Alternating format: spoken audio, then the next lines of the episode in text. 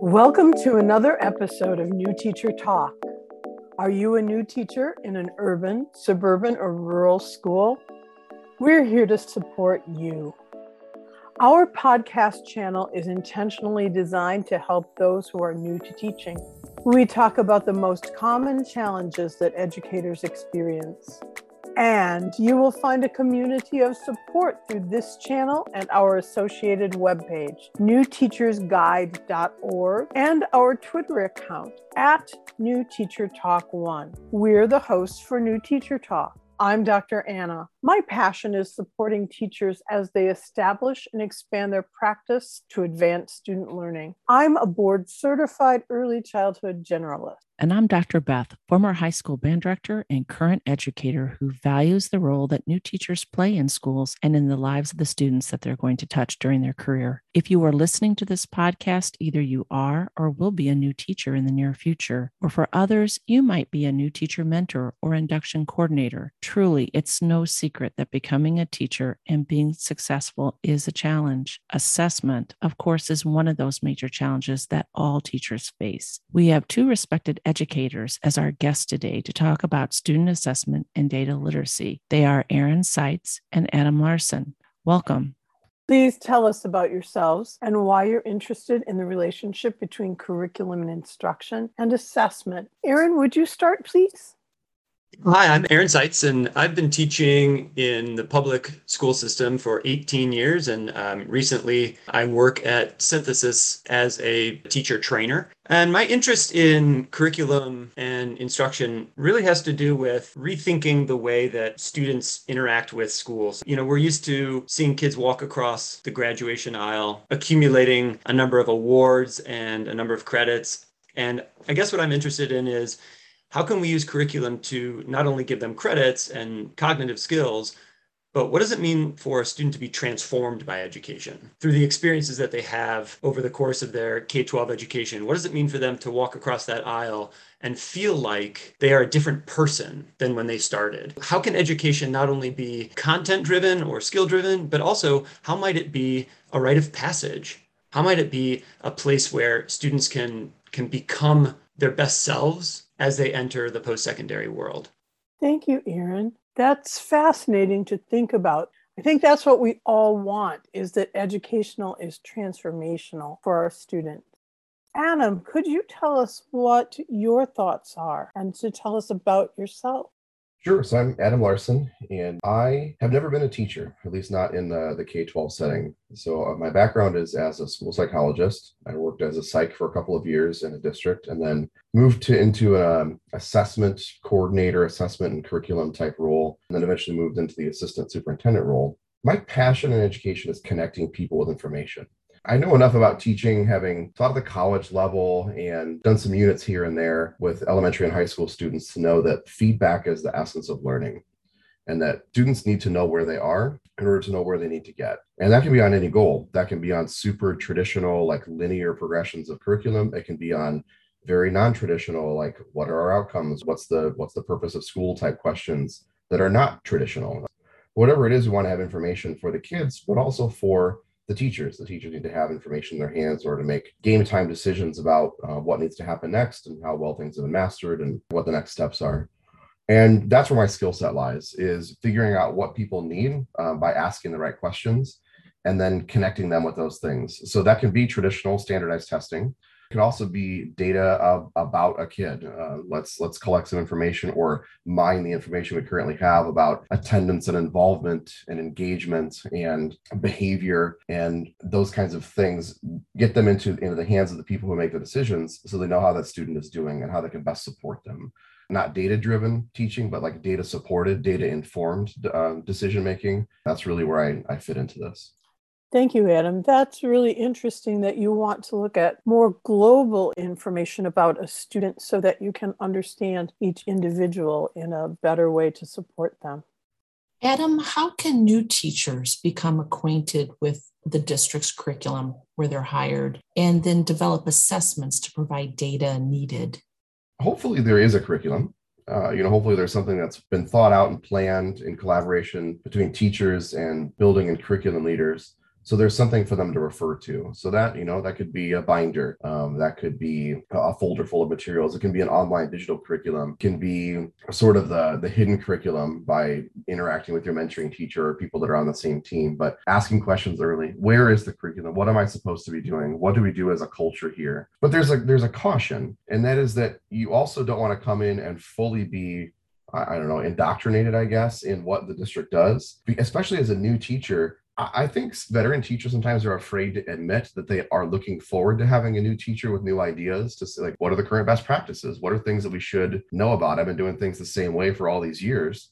Don't also be quiet. Be not afraid to ask hard questions about why we do certain things the way that we do so that you don't just fall in line and then we just keep doing things the way that we've always been doing them. That's a real danger. But also watch. So find the materials and find what people normally do, ask a lot of questions, but then watch good districts create space and teacher schedules. So they can go observe their peers doing the work but it's important to know what is happening in other classrooms. Say you're a third grade teacher and there's four other third grade teachers. Try to get in and see each one of them and see how they use the material how they use the standards um, what they do with their students so that you can become familiar with how how the rest of the gang does it so that you or at least um, fitting in or a part of what else is happening. Appreciate your comment about the empowerment of new teachers and they come into a new school, they bring that energy, that curiosity about the district curriculum, not being tethered to it fully, having creativity within that realm, but also then other veteran teachers who are looking forward to synergizing and collaborating, getting into other classrooms, watching learning how they are activating the curriculum, and then how to develop assessments to provide the data needed to help inform the classroom. What about you, Aaron? How can new teachers become acquainted with the district's curriculum and then develop assessments to provide data needed? to echo Adam's last point is that listen, new teachers who are listening to this, you didn't go through all of the education that you've gone through. You didn't choose this profession to become, um, you know, what Giroux calls a technician, right? You didn't come to just to open a curriculum and to page one, read the script, get the answers, give the multiple choice test. Like we're over that, we're past that. So the curriculum is a course to be run, right? That's the root of the word is that a curriculum is a path. My advice is look at the end of that path. Where does it end up? Does it end up in mastery of skills? Does it end up in, in certain core concepts or content? So then the curriculum is is a pathway for you to get there. But that doesn't mean that that's the best pathway, the only pathway, the best pathway for all students across all school districts, all across the country. It may not even be the best pathway for your students across your first hour to your third hour. If you know the goal and you feel it internally, you know what you're trying to get to, then my advice would be to customize that pathway to best meet the challenges that you face and the kids that are in your room in that hour. For some of them, that might mean acceleration. For some, that might mean slowing down or changing um, an assessment. Or if some kid has a brilliant idea to take the direction of the conversation this way, but the curriculum on page nine doesn't happen, you know, are we going to be flexible and dynamic with that?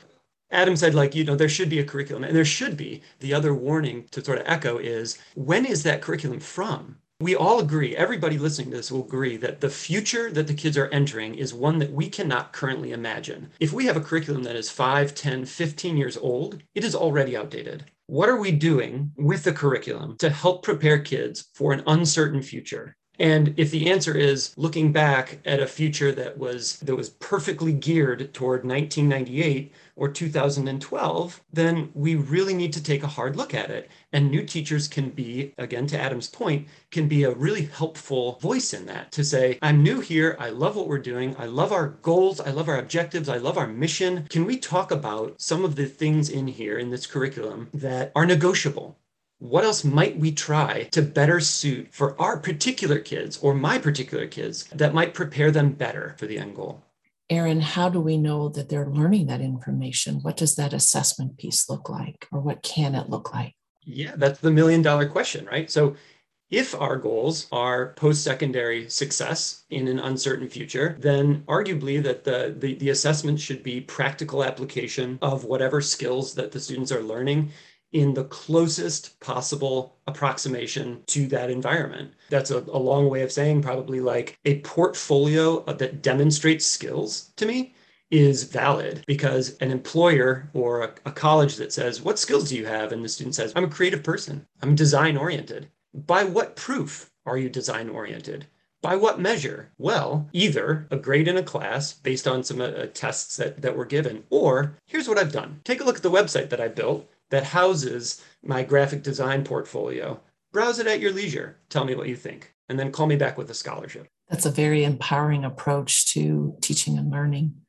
I can see why students would really value that opportunity to see the practical element of what they're learning in class and how that would connect to future employment or just integrating all of the ideas that they're learning into something tangible. Instead of learning information in a silo, which sometimes curriculum forces us to do as teachers, veteran teachers as well as new teachers, how might we have those cross cutting concepts? Or how can we integrate information so that students are showing skills through something like, as you said, a portfolio development of a web page, going out and doing some advocacy in the community that also requires deep engagement on the part of the student. The student has to be motivated, but I also think that having those opportunities to personalize your own learning and education based on what your passions are can also truly engage students in the work that we do at school. So, what should teachers, new teachers especially, be thinking about regarding assessment at this time of the school year? We've started, we're a little ways in,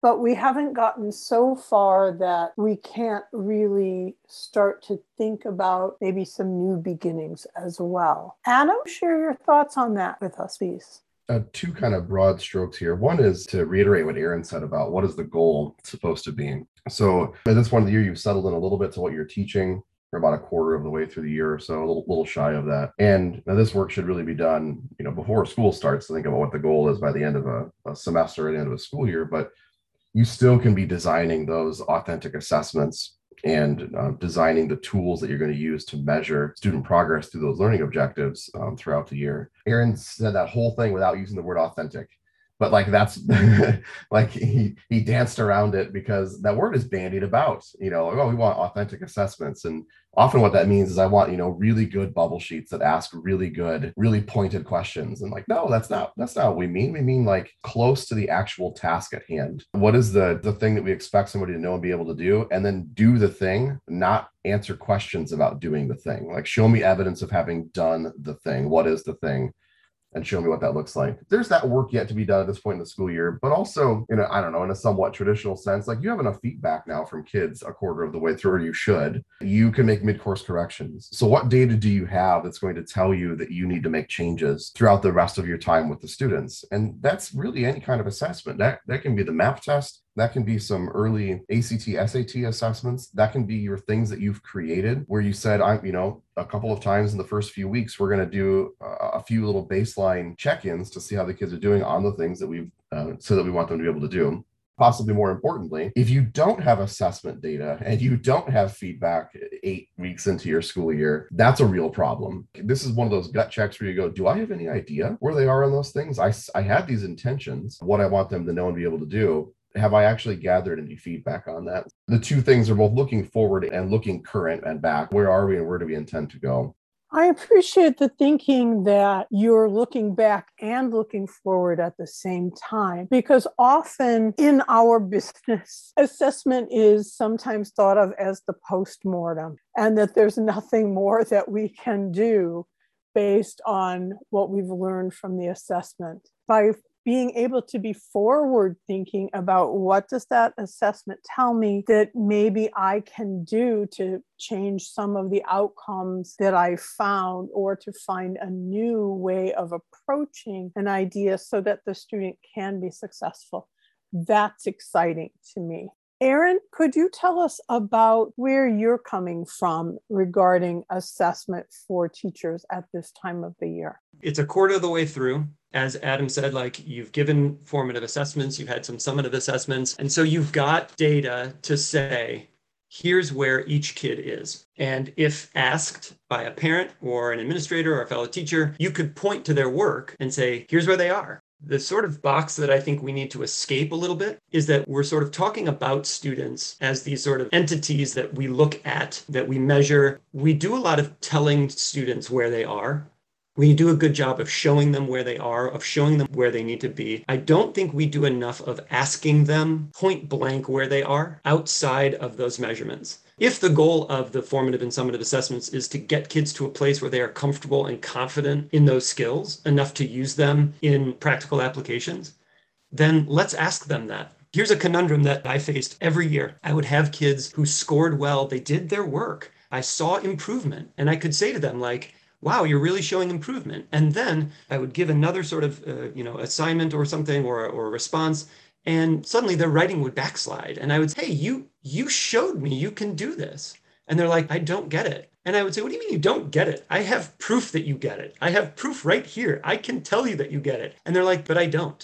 So who's the problem with there right I'm trying to convince the student of comfort and confidence that they don't have. So, what I started doing as a new teacher, and I'm going to really press that new teachers should try this and preface it that it's incredibly vulnerable is give the students an anonymous survey, like stress the anonymity of it, and ask the questions that you really want the answers to. You've got the numbers and the scores to talk about the skills, but ask them questions like the lessons that my teacher gives me engage my mind. I feel comfortable with these skills. I feel confident in these skills. I look forward to learning this material. The feedback that my teacher gives me is actionable.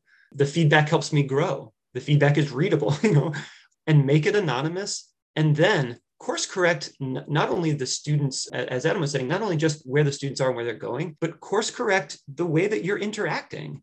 Because even if the scores are going up, but that really gut check, vulnerable, anonymous survey is telling you that even though their scores are good, they're not comfortable, then that's the issue. Or that your feedback is not getting them where they need to be. Notice that I'm not putting any questions in there like, I enjoy class or class is fun. This is not entertainment, but ask the questions that you really care the most deeply about as a new teacher, that you're most passionate about, that you want to feel like the students should be saying yes or a great deal to, and ask those questions, and then deal with the answers and course correct you, you know your own practice and with your with your coach and with your administrators to be like how do i make this survey result get higher Aaron, I'd like to go a little deeper with something. You were getting at student self assessment. That's so critical. Think about where new teachers are in their own minds at this time of year, just as new teachers becoming into the profession. Share with us how important is student self assessment to student growth? I would argue that it is paramount. I would argue that it supersedes any other assessment. And maybe I'm being probably too exaggerated, but students' perception of growth is really, really, really important. A student that is scoring high but does not perceive their own growth, if asked, then they haven't grown. If you ask that student, Have you grown? and they say no, then you are arguing with that student that they have grown. On the other hand, if you have a student that says, you know, I really feel like I've grown leaps and bounds this year. I feel it. I feel different. This is to, you know, to my very beginning opening statement. If that student feels like they've transformed or that they've matured and they're carrying themselves with a new confidence in that skill area or that content area, that is real because it's housed within them. It is an internal perception of growth. And that's really, really valuable. The tricky part of this is, is that for that perception of growth to be real and to be felt, students have to buy into the self assessment. Are they really taking that self assessment seriously? This is the million dollar question. How do you get students to buy into the importance of growth in your skill area? And if they have buy in, then their own assessment of their growth is what's driving them. And then I would argue that we need only ask them in what ways have you grown? How can you show us that you've grown? And by what artifacts can you show us that growth? And then I would grade them on that. Aaron, what I took from your comments are a couple of things. I was hearing this notion of student internal motivation and ownership, as well as self actualization. And growth for students will vary depending on where they started or where they are. I'm curious what Adam thinks about this very topic. He's coming at it from a school psych standpoint, but also from a data perspective. What are your ideas for new teachers? I want to echo something that Aaron said, not on this answer, but to an earlier question about how we do a really good job of telling kids lots of things. We tell students how they're doing in this. We tell them, we tell them, tell them, tell them lots of things, what they should care about and what they should be motivated about. But for them, seeing is more important. If they can actually see in front of them, you're coaching them in a way where they can self evidence what their growth is. You get them to a spot where they can dig in and find it themselves, I think that's pretty darn important because then it's not just score and it's not just us telling them because that's something they can tune out of if they want to, but getting them to a spot where they are vulnerable with their own egos enough to explore their own progress, I think is pretty important. Another thing I wanted to add on this is kind of from like the technical and practical perspective several years ago, I was exploring what makes good feedback. What are the attributes of feedback that result in uh, better outcomes for students? You know, more learning, better outcomes on objectives, that kind of stuff. And there were several attributes. You know, it's it's got to be specific and targeted. It's got to be in a place where both the teacher and the student are comfortable with each other. The kid has to feel vulnerable enough to ask hard questions about how they're doing. But also another one was really important was the immediacy of it.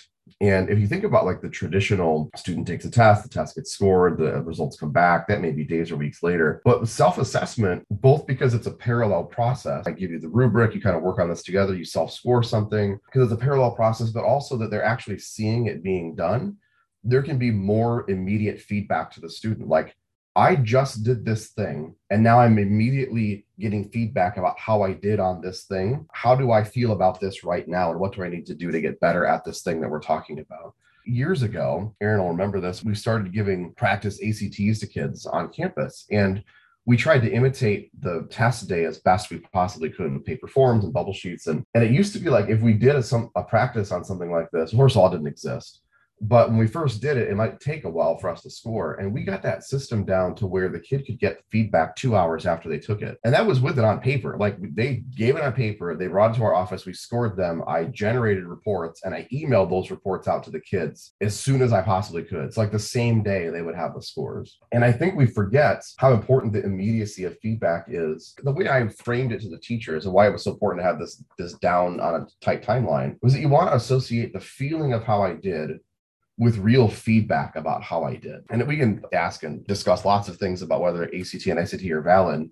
But the, the reality is they have practical implications for students like admissions and scholarships and things. So like we do want them to do well on it, regardless of our objectives as a school. And giving that them the immediate feedback is extremely important because it it tells them exactly what the outcome of that product was. Like how well did you do on this thing and where do you need to learn? Then Aaron also mentioned a teacher being vulnerable about getting feedback from students and asking surveys and don't be afraid to give them a gut check too. Like not just how am i doing and how is this class going? but also things like how do you feel you were doing on these objectives? I think aaron you you kind of touched on it but i want to like bring a really fine point to it. Based on today how masters do you feel these things are that you and i agreed you were going to learn by the end of this term?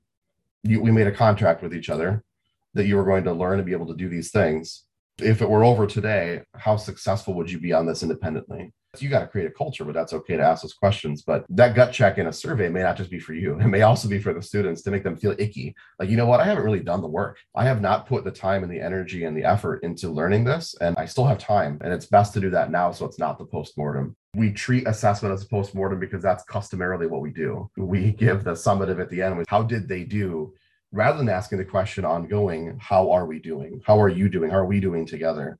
That's the one of the goals of formative assessment. Formative assessment implies that there's a conversation between the teacher and the student, and that you're really truly communicating with that student about how they're doing. And it gets also back to that point of how can I support you better? What do I need to do for you to help you achieve the goals that we've set? And I also think it's important that the student understands that these aren't just goals for them as students, but the teacher has also made that commitment that these are goals that we want to see everyone in our class achieve together, and that there has to be that sense of community within the classroom in order for everyone to grow. And people are going to grow at different rates and stages, but that we're always there to support one another in our growth. And I, as the teacher,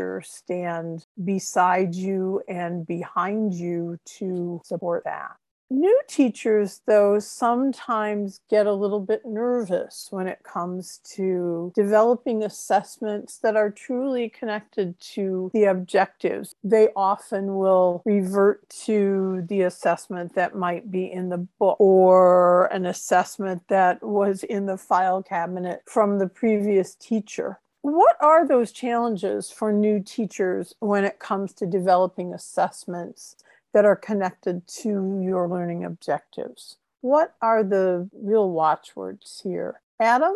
I'll use the word inertia uh, in that it's very easy to use what has been done before, whether that came out of a filing cabinet from the teacher who retired from the position you're walking into, or it's really easy to fall back on the textbook. That might not be a bad practice if the textbook is your curriculum.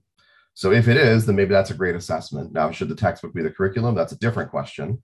But like if that's what you're doing, then that's probably appropriate because it's aligned. What I have found in interacting with teachers, and we, we did a lot of work a number of years ago on designing good common formative assessments, is they literally did not know how to build them. Like they just did not know how to be like, okay, well, over this, like let's say it's a summative assessment. I taught three different target standards during this time. The idea of intentionally building a matrix of I want to make sure that we ask four questions about each one of these standards and then designing a good rubric aligned to that.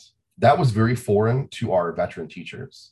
Some of the newer ones, I think, had seen some of that, but the ones who came out in an era where maybe the textbook was the curriculum, why would I do this? Like, I just, I want, tell me what the percentage is, the number of, of questions answered correctly, and that's the score. Like, that's all that I really care about. But when you dive into it and you want to design good assessments that are aligned to learning objectives, then literally align them to the objectives. And they, they just weren't taught that decide first of all, and, and Aaron mentioned this earlier, like what is the goal? Okay, then we design a curriculum that is aligned with those goals, and we should design assessments. These are like basic curricular questions. What do we want them to know and be able to do? How are we going to build materials and experiences to support that work? And then how will we get feedback? It involves a lot of energy. They're hard to build if you are used to a practice where you just kind of throw questions on a page like being intentional about designing assessments takes some real work. And unfortunately, I think it's often an afterthought. Well, I will do the thing, I will teach the material. And then three days before the assessment is given, I'll pull together some questions. I think that's backward. We should design what the outcome should look like and then backwards map those things in the proper order. What are we intending them to know and be able to do? What would that look like at the end? And then build the experiences. Uh, I said them out of order earlier, build the experiences to support that so that I can move them toward whatever that target is. Also, some people are locked in. So, depending on where you are and where you're coming in, I mentioned this earlier, like sometimes you do kind of have to fall in line. Like, we do expect you to give this common assessment. Like, there is an expectation that needs to occur. Don't be afraid to say, like, this common formative assessment isn't very good in the best possible way that you can. Like, does this really assess the things that we said that we want them to know and be able to do? We want to be careful not sitting next to the teacher who designed it four years ago and be and be nasty about it. Uh, you got to be careful because um, you're going to damage your relationships with your team. I think probably the, the core word of, of this response here is just the intentionality. Be, like be intentional with the assessments design them in such a way that when when they do this thing you're going to get the right feedback that will allow you to know whether they have learned what you wanted them uh, to learn during the activity thank you adam sometimes i've found that the assessment is a mismatch to what really happened during the instruction. So even if your instruction was good, if there's not a good alignment and a map for the assessment to actually measure the things that you've been working on, you still don't have a good sense of what students have learned or how they've grown during a specific period of instruction. This finishes part one for our episode on assessment and data literacy. Be on the lookout for part two to hear the other advice that Aaron and Adam share. The conversation today hopefully opens up for you discussion about strategies for new teachers as they use assessment to inform instruction. For our audience, we so appreciate your listening to today's podcast, and we hope you'll become a regular follower. Feel free to share feedback with us about this podcast or topics you want to hear about. You can do that by going to newteachersguide.org or follow us on Twitter. You can DM us at New Teacher Talk 1. Also, join us the final Monday of every month from 7 to 8 p.m. for our monthly Twitter chat. And remember, as a new teacher, we are here to help you.